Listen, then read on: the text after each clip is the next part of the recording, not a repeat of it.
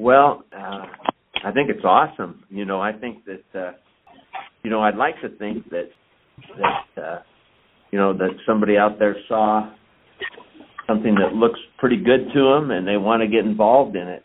That's uh, that's what uh, that's what it looks like to me. I think it's reflective of uh, there's a pretty good vibe na- nationally about uh, about this league and and uh, what's going on with it.